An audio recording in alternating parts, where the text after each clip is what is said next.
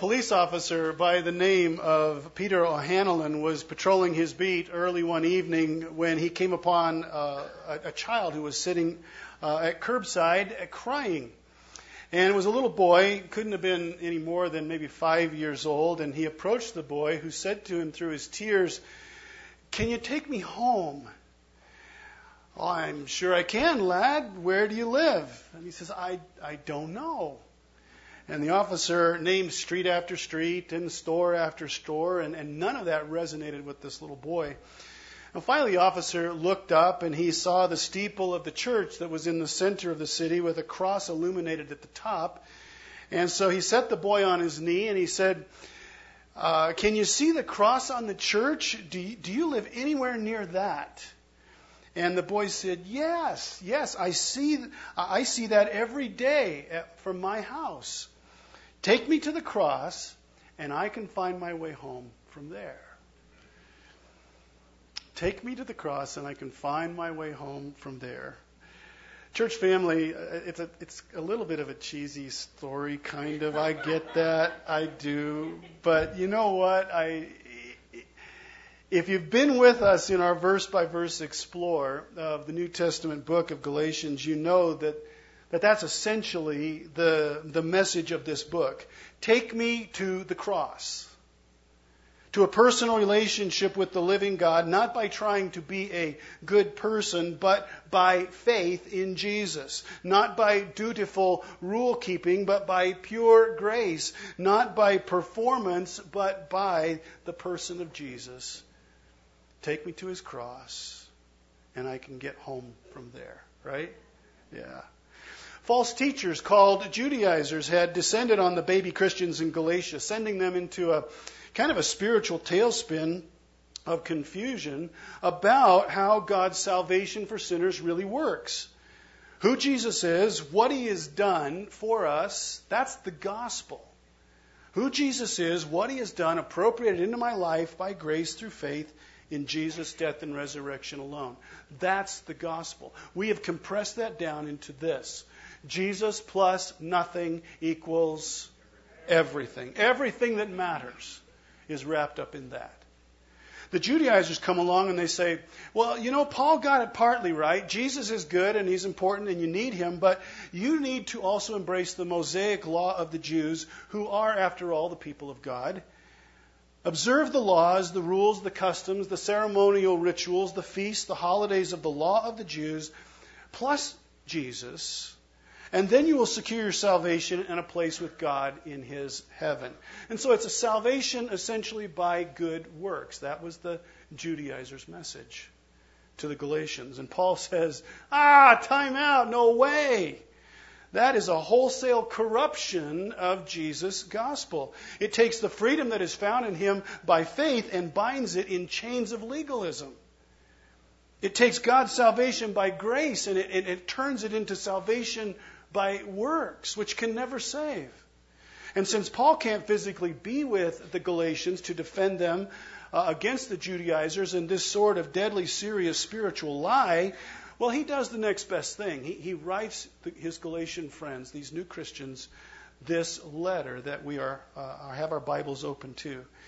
He, he lays out the letter in a fairly simple way. It can, it can really be broken down into three major sections which is very typical of Paul's letters. He follows the same, maybe the same kind of outline uh, almost in every single letter. The first section for us, which is chapter 1 and most of chapter 2, is essentially Paul uh, sharing his personal story, how he came to be uh, with the Galatians. The, uh, from the end of chapter 2 and all of chapter 3 and 4, well, he devotes that to uh, doctrine. That's the doctrinal section, the heavy teaching section that, that backs up his salvation by faith in Jesus alone gospel that he is defending. And then the last section is the practical application section. Chapters 5 and 6. How the truth of Jesus plus nothing actually shapes and directs and impacts my life right now. And so we, for our part in our ongoing study, are smack dab in the middle of the middle section, if you've not been with us before. We're in that, that chapters 3 and 4 section, the doctrinal section. Paul transitioned us into this section, if you remember, when we were back in chapter 2 and verse 16. In fact, if you'll just look back there for one second, we'll put this verse up on the screen. But this verse really is the fulcrum. It's the, it's the linchpin. It would be the centerpiece of the whole letter. And we talked about this. Uh, you, you get this verse and you get the whole book. You miss this verse, and you will miss the message of the book of Galatians. Paul writes, and he says, We know that a person is not justified, and remember that word means pronounced not guilty, fully righteous in the court of heaven by God.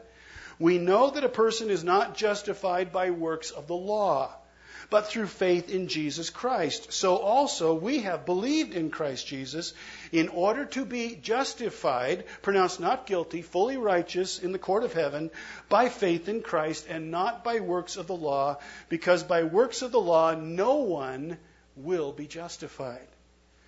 This is about as clear and unfiltered a declaration as we would ever get from the Holy Spirit that our salvation truly is Jesus plus nothing else. And so it is then that with these words, Paul drives hard into the lie of the Judaizers in his letter. With the tenacity really of a, of a pit bull, he just starts to present proof after proof after proof to the Galatians for why their salvation can only ever be by grace alone, through faith alone, in Jesus alone. He quotes Old Testament scripture passages and he pulls out uh, illustrations from the life of Abraham, who was the father of the Jewish people. He draws on examples from everyday life, how, how contracts are made and how sa- slavery works and how families function and, and how inheritance are, inheritances are passed on. And, and, and we saw last, last time that he even uses the example of adoption to show us how our relationship with God is is by faith. It, it, that's how it works through Jesus. Paul from 216 on has just been eh, pressing and pressing, pressing his friends, one doctrinal proof after another, one theological argument after another, boom, boom, boom, out of his love for them and out of his passion for Jesus and for the truth of salvation. And in the course of doing this, there is a danger. There is a risk.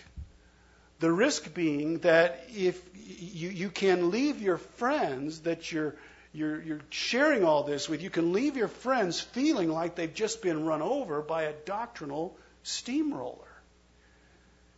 Everything he said is true. It, it, it, it's spot on and it needs to be shared. But it can be so much and it can be so intense that it can leave, could leave the Galatians feeling like Paul cares more about his principles and his arguments than he does about them. He's been going so hard and so fast. And maybe he just senses this on his own, or per, perhaps he gets a nudge in the ribs by the Holy Spirit. Have you ever, you ever had that happen to you? You get a, a nudge by the Holy Spirit.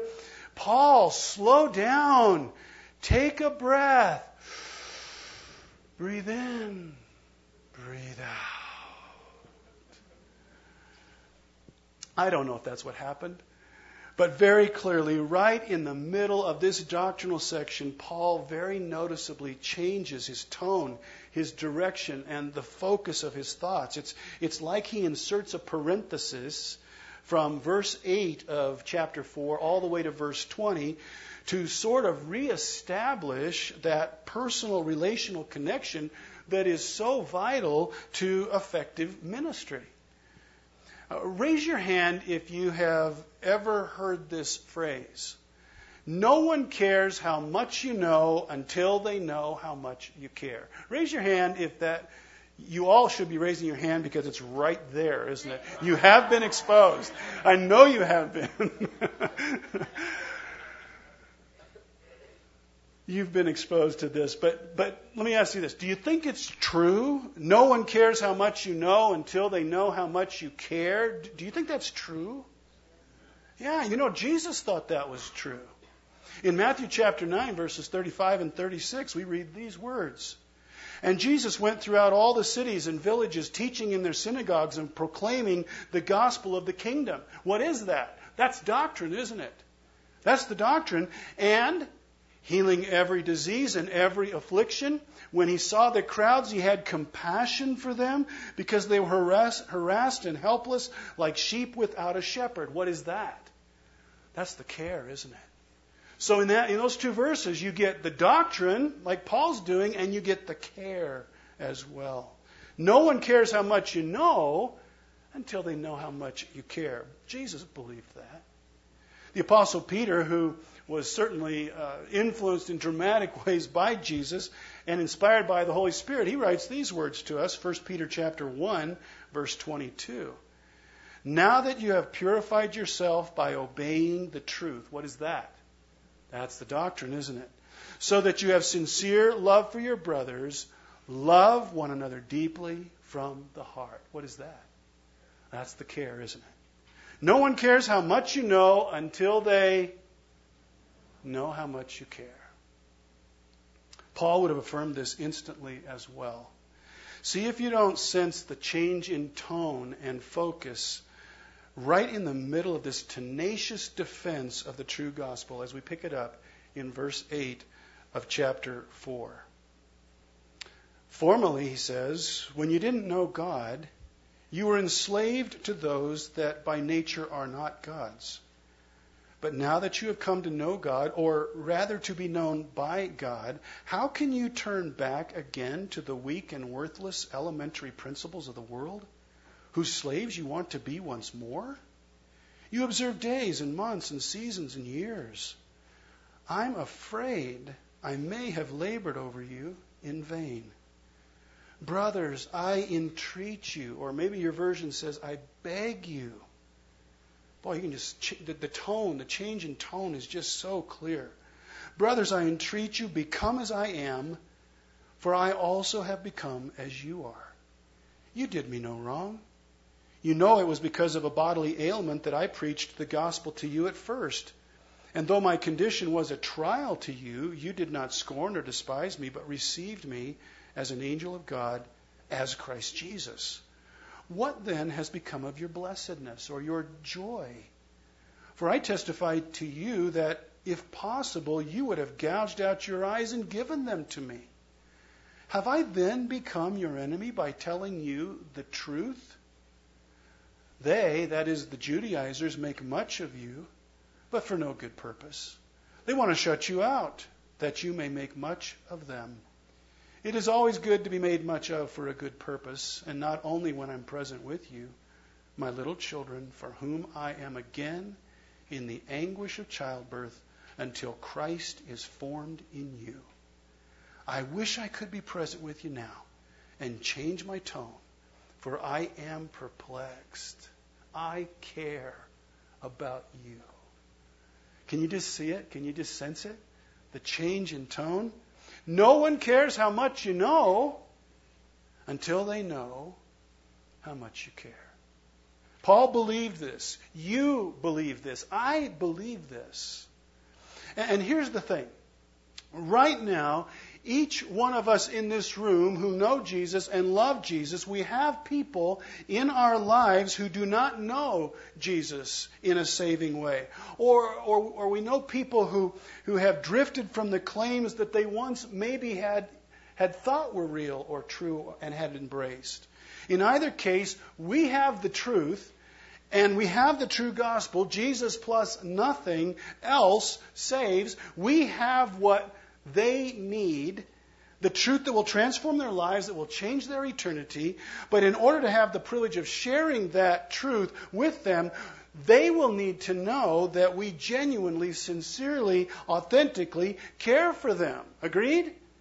Because if they don't know that, they will suspect our motives, and by extension, they will suspect or be suspicious of our message as well. No one cares how much you know until they know how much you care. So, so caring deeply is an incredibly important component in any effort that we make to join with God in sharing Jesus with others and being part of enlarging the kingdom of God. You know, here at Ottawa Bible Church, we do life, and that for us is an acronym which we have hanging on the wall over here. What does it stand for? It stands for loving God together, investing in each other, finding places to serve, and enlarging God's kingdom, right?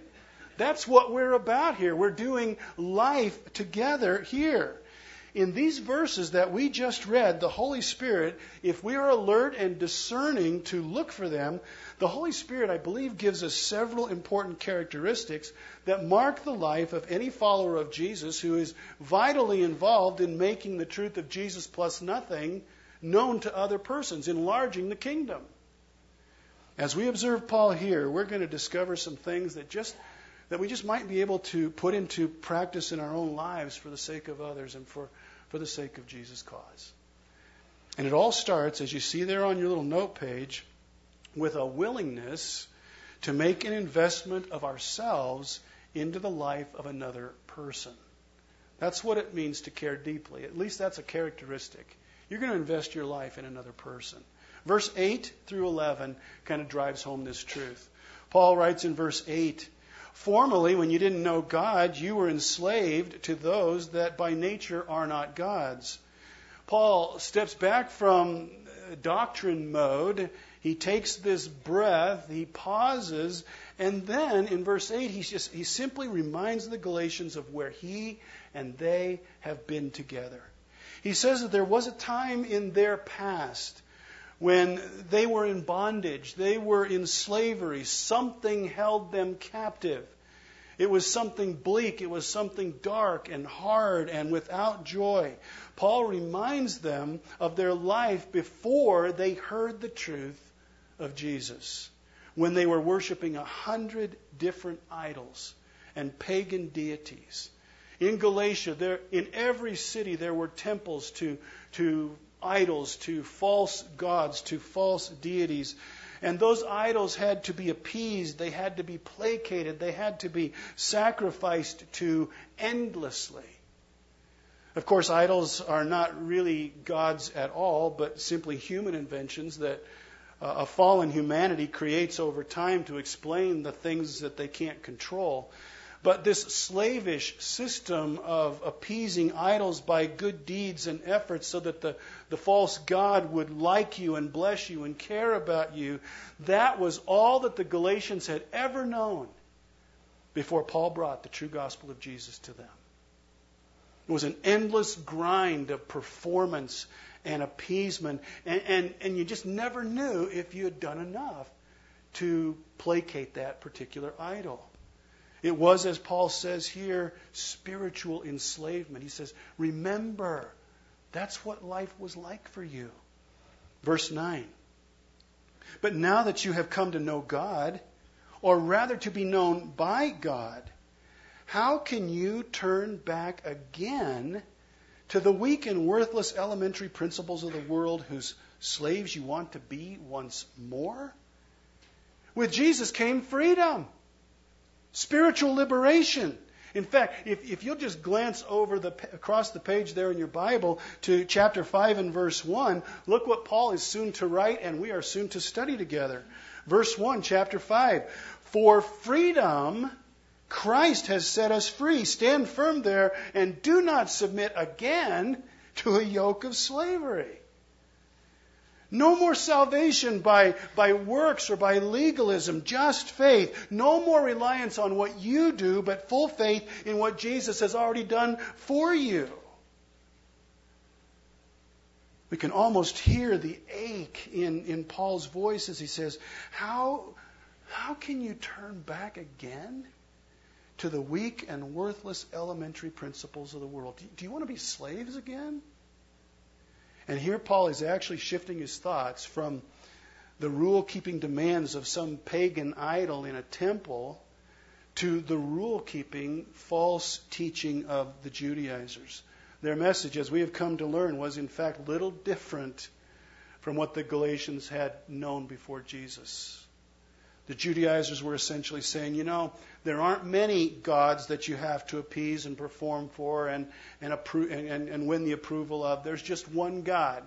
His name's Yahweh Elohim, but you still need to do this and this and this, and you need to, to not do that, and you need to obey uh, this, this part of, of, of the Mosaic law with all of its requirements and its demands, or God will not be happy with you. He will not want you. He will not love you. You will not be going to heaven. Paul would say, that's the same old enslaving principle that you knew before Jesus. It's just dressed in different clothes. Do you really want to go back to that? That's what he's asking them. Verse 10 You observe days and months and seasons and years. The sad fact is they've already kind of done this, they've already gone back. That's what you did before Jesus, and now you want to return to that way of living again with the false teachers from Jerusalem? Really? I mean, really? Do you want to do that? Can almost hear Paul saying that. Verse 11 I'm afraid I may have labored over you in vain. And it's that statement in verse 11 that, that allows us to catch a hint of Paul's sense of investment of himself in the Galatian believers' lives. I, what was the word? Labored over you. In Acts chapter 13 and 14, where Luke describes Paul's ministry in Galatia in some detail, we know that that missions trip took everything that Paul had to give and more. It was an extremely difficult missionary adventure, logistically speaking, but even more physically and spiritually speaking. He encountered intense persecution in some of the Galatian cities that he, he would preach Jesus in. He was even stoned, Luke tells us, in the, the city of Lystra by the people and left for dead, thrown outside the city gate uh, in that Galatian town. Paul had literally invested his whole self in this people that he didn't even know so that they might know the one who knew them. Verse 9. And so the one thing that the Galatians could never say of Paul was that he was a fair weather friend or that he was a, a kind of take the easy way missionary. Man, he was fully committed to bringing them Jesus, fully invested in them. And that is part of caring deeply and winning the privilege of sharing Jesus with another person. It's no, true, no less true for you or me. The privilege of making Jesus known to others is given by God to those who will make themselves available and invest their own time and their energy, maybe their safety or their health, maybe their money, whatever they have, to introduce someone else to Jesus. That's part of caring deeply. And so the question we might want to ask in this moment is does, does our Christianity, yours and mine, does it reflect a, a readiness to invest our very self into the lives of others as one of the characteristics of one who loves Jesus and cares deeply? Holy Spirit, Lord Jesus, make it so. Amen? Yeah. Well, there's a second characteristic, and that is the characteristic of being flexible for the sake of the gospel. It's part of caring deeply. Verse 12 Brothers, I entreat you, become as I am, for I also have what? Become as you are. I entreat you, I, I beg you. Note Paul's softened tone from that doctrinal barrage that we had been working our way through. Become as I am, he says. Free from trying to earn salvation by, by keeping the law and free from having to live by all of the, those, those outward symbols and ceremonies and restrictions and requirements. Back, back in chapter 2, verse 19, Paul said, I died to the law so that I might live to God. And he wants his Galatian friends to have that same freedom. Become as I am, for I've also become as you are. Here he's reminding them that although he was Jewish by birth and that he had a mountain of tradition and custom and, and practice and history that had been part of his life, he was more than happy to let go of all that and immerse himself in the lives of the Galatians, enter into an incredibly different culture than he had grown up in, for the sake of the gospel. Not at the expense of violating the gospel, but he would enter into the Galatians' cultural norms and their customs, their traditions, in order to share Jesus with them. To say it another way, Paul became culturally flexible for Jesus' sake. You know, effective ministry that is energized by the true gospel is, fle- is flexible, it is adaptable. To reach others with the life changing truth of Jesus is often going to require that we adapt and adjust to the ways of those we want to share Jesus with. We need to, to enter into their life, be part of their life. We eat with them, we play with them, we talk and walk with them, we get to know their world, and we live in it, appreciating their world, even though it might not be our world. In fact, listen to what Paul said to the church family in first century Corinth. These will be verses familiar to many of you. 1 Corinthians chapter 9, verses 20 to 22. I'll put it up on the screen as well. Paul says, To the Jews, I became as a Jew in order to what?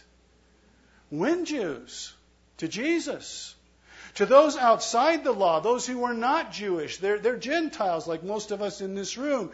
To those outside the law, I became as one outside the law that I might do what? Win those who are outside the law. To the weak I became weak that I might win the weak. I have become all things to all people, that by all means I might save some. Now, Paul's not saying I'm the Savior, but he's saying I carry the message. Can, can, can those words be our words? Man, I hope so. I, I hope so, church family. For Jesus' sake and for the sake of those who don't know him yet. You know, the Judaizers came to Galatia. They couldn't do this, they couldn't be flexible. They took their cultural preferences, their Jewishness, their practices, and insisted that the Galatians change to become like them. Believe in Jesus, but become Jewish, and then you'll be saved. You know, that's the mindset of a legalist, inflexible, obsessed with, with secondary stuff, forcing requirements that are extraneous to the gospel onto the lives of people who just need Jesus. You know, we can do better like Paul, becoming as they are, he says. Motivated by our love for Jesus, and for those who don't know him yet, we flex and we connect and we enter the unsaved person's world so that we can be there to, to answer their questions and carry their struggles and share their hopes and their fears and their, their dreams and, and adapt our life and our speech and our message to them without changing the gospel message. And it just brings us back to this truth. No one cares how much you know until they know how much you care. You know what? Christianity is incredibly comfortable in any setting, any situation, any culture, because all it requires is faith in Jesus and nothing else. Isn't that good? We have that to share with others. A, a, third characteristic of those who care deeply, if you flip your note page over, they see salvation opportunities in every circumstance. If you're going to care deeply for others, you got to be on the lookout for salvation opportunities whenever they come. At the end of verse 12, Paul says, You did me no wrong. You know it was because of a bodily ailment that I preached the gospel to you at first, and though my condition was a trial to you, you did not scorn or despise me, but received me as an angel of God, as Christ Jesus. What then has become of your blessedness, your joy? For I testify to you that if possible, you would have gouged out your eyes and given them to me. It's a great window into the relationship that Paul had with these people. At the end of verse 12, he makes a rather abrupt change of, of emphasis, reminding the Galatians how, how rich and deep their relationship with him had once been. They not only had done him no wrong, but they had openly and lovingly received him while he was in an extremely difficult personal circumstance. He reminds them that he had a very serious physical ailment when he came to them and that that is actually what created the opportunity for him to be with them was this physical affliction that he had. He doesn't go into detail and tell us exactly what it was that he was suffering from, but you know it was bad. Many Bible scholars think that it might have had something to do with his eyes, this thing that he's talking about. Uh, maybe it was a complication of malaria. That's another thing that is is sometimes put forth that he maybe had malaria, but but and, and the reason that they think it has something to do with his eyes is because Paul says the Galatians would have gladly torn out their eyes and given them to him uh, if they could do that. That was their relationship. And you know, the scholars might be right here. You know, Paul normally dictated uh, his letters to a secretary. And then at the very end of the letter, he would take the pen in his own hand and, and he would add a closing statement. Uh, if you go to chapter 6 of this letter and you look at verse 11, Paul will say, See with what large letters I am writing you.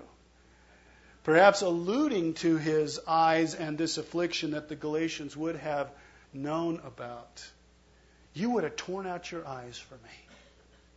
Or whatever the affliction was that assaulted Paul, what we don't want to miss is that Paul embraced this serious physical struggle as a gospel opportunity, not as some great misfortune. It's because of this that I got to share Jesus with you.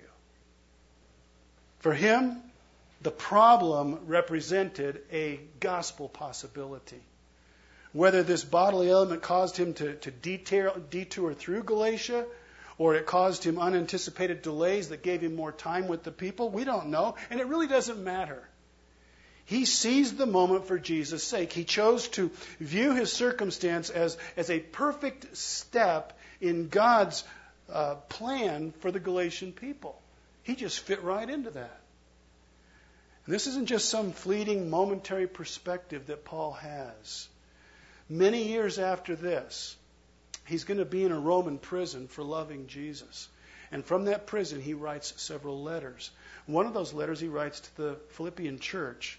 And there on your note page, in Philippians chapter 1, look at what Paul writes, verses 12 and 13. He says, I want you to know, brothers, that what has happened to me, that is my imprisonment in Rome, has really served to advance the gospel, so that it has become known throughout the whole imperial guard and to all the rest that my imprisonment is for Christ. In other words, Paul is saying it wasn't, it, it wasn't for me a bad thing that I'm in prison because the Praetorian Guard of Caesar himself now knows about Jesus. Thank you, Lord, for prisons. Paul's perspective here in Philippians and also in Galatians 4 are a good reminder to us that sharing Jesus with others doesn't always happen according to our plans. Would you agree with that?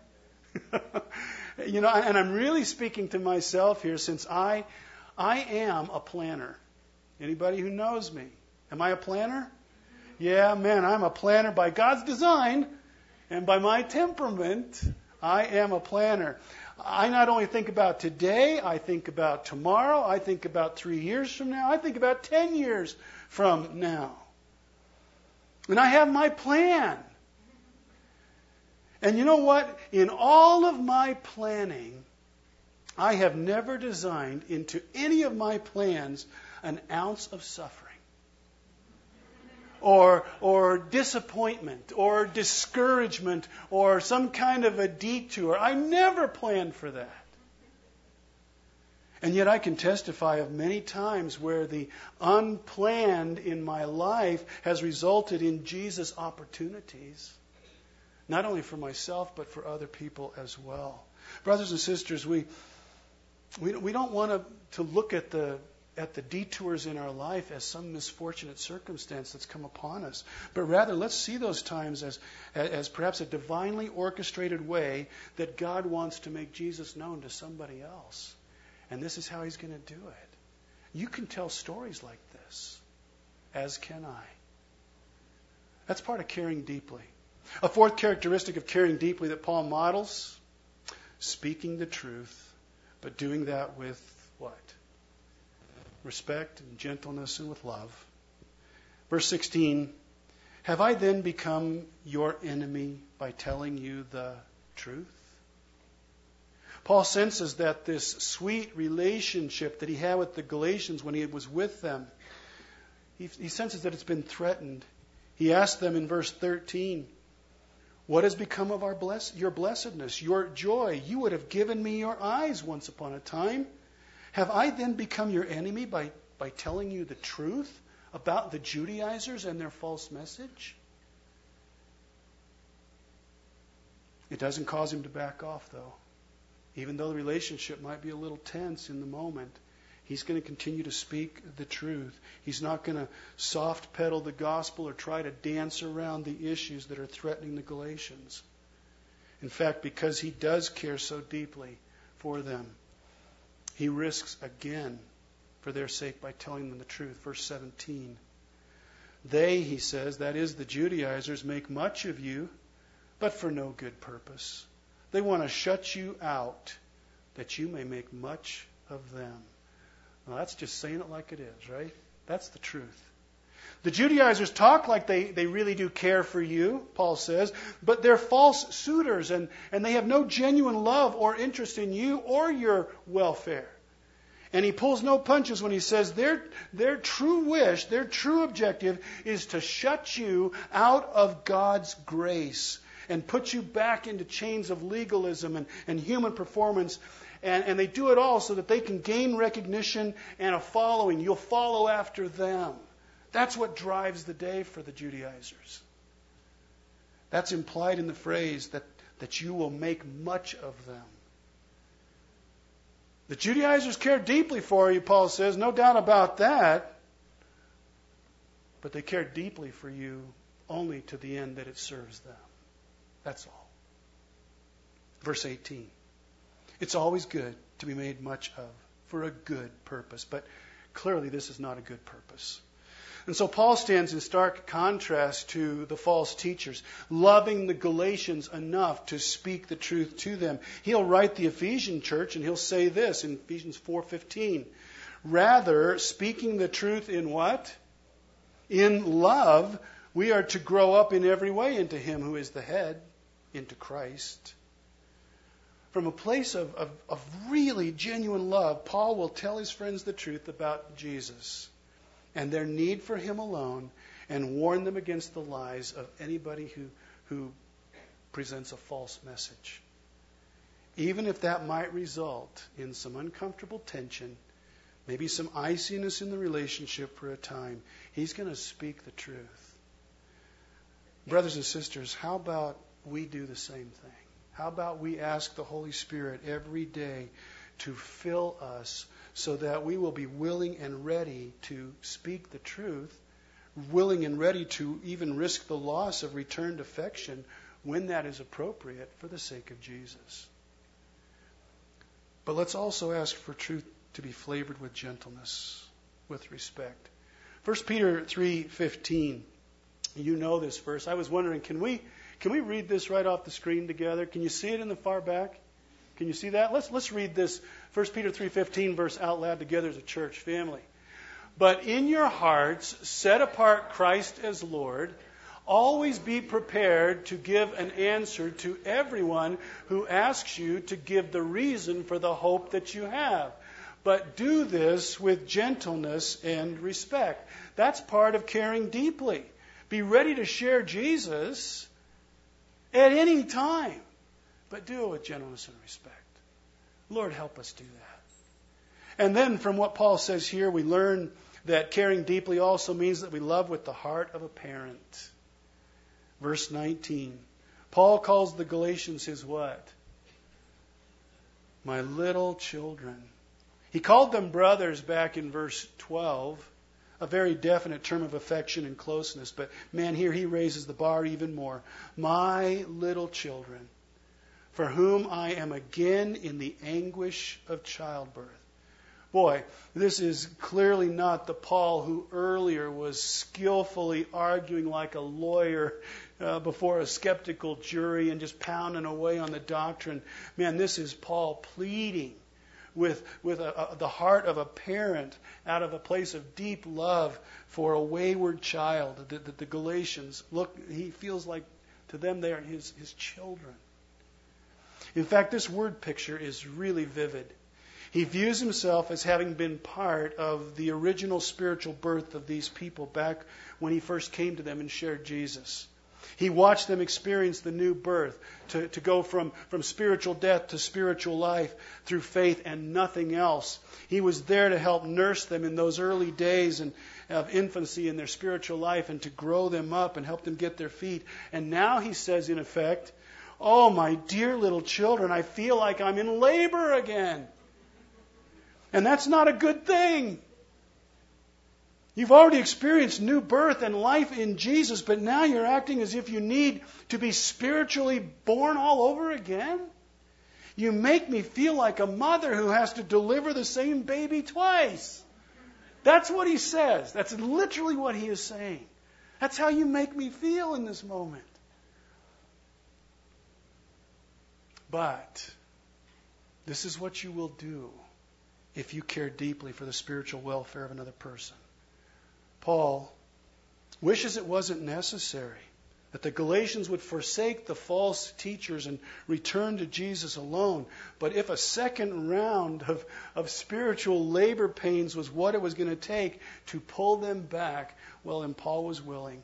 He would do whatever it took because he cared for them. When he wrote the Thessalonian believers, he says this But we were gentle among you like a nursing mother taking care of her own children. He likes the analogy, doesn't he?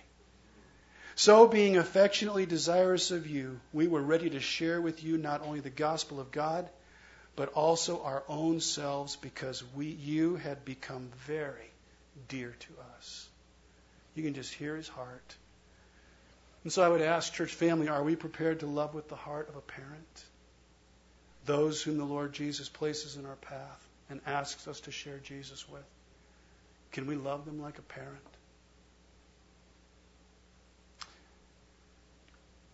The last characteristic, the bottom of your note page. Caring deeply means settling for nothing less than Jesus' formation in those that we serve. Verse 19, once more. My little children, who I am again in the anguish of childbirth, until Christ is formed in you. If that little phrase, until Christ is formed in you, is not highlighted in your Bible or underlined or circled, can I encourage you to do that so that you never miss this when you come back here again? Although a return to spiritual labor for the sake of his friends is not what Paul wants for them, he's not going to abandon them. In fact, he's not going to be satisfied until Jesus is formed in them. And what he means by that is that he's not going to be satisfied until the very character of Jesus is reflected in every part of their life. Nothing less than that is what Paul's pressing for here.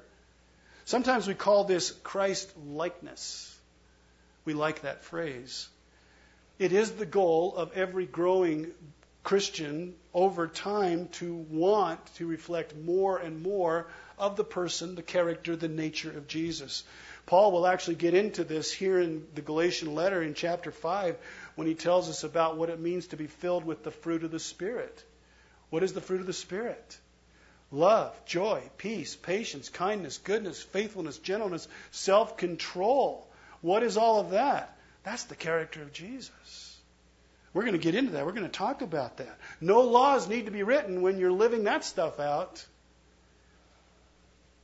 And Paul says, This is what I want for you. I want, I want for, for Christ to be fully formed in you. And I'm not going to settle for anything less. Sometime back, I came upon a short prayer that so gripped me that I actually wrote it on the back inside cover of my Bible. I actually found this prayer when I was on my sabbatical that you had sent Lisa and I on back in 2013. And I came on to this little prayer, and it reads like this O Holy Spirit, would that others would consistently say of me as they reflect on their day, An extraordinary thing happened to me today. I saw Jesus in a man. For your glory, I ask this. Amen. An extraordinary thing happened to me today. I saw Jesus in a man. Until Christ is formed in you. That's what this prayer is all about. That, that others would encounter you in their day, and as they reflect upon their day, at the end of the day, they would say, An extraordinary thing happened to me today. I saw Jesus in her. I saw Jesus in him. I saw Jesus in them when they were together. An extraordinary thing happened. I'm going to write that in my diary until Christ is formed in you. Paul would settle for nothing less. It's part of caring deeply for others. We know we're caring deeply when we're prepared to invest our very selves in other people's lives, when we're w- willing to be flexible for their sake, when we see even the unplanned as part of God's plan for somebody else, when we speak the truth but do that in ways that build uh, bridges and not walls, when we love with the heart of a patient parent, and when we settle for nothing less than Jesus' formation in the lives of another person, then we know that we're caring deeply. Amen? Amen. Amen. Let's pray together. Oh, thank you, Holy Spirit, for preserving these truths for us today. And, and our sincere prayer is that we would not just hear these words, but that, that they would fall onto our hearts and go deep into who we are and change us today.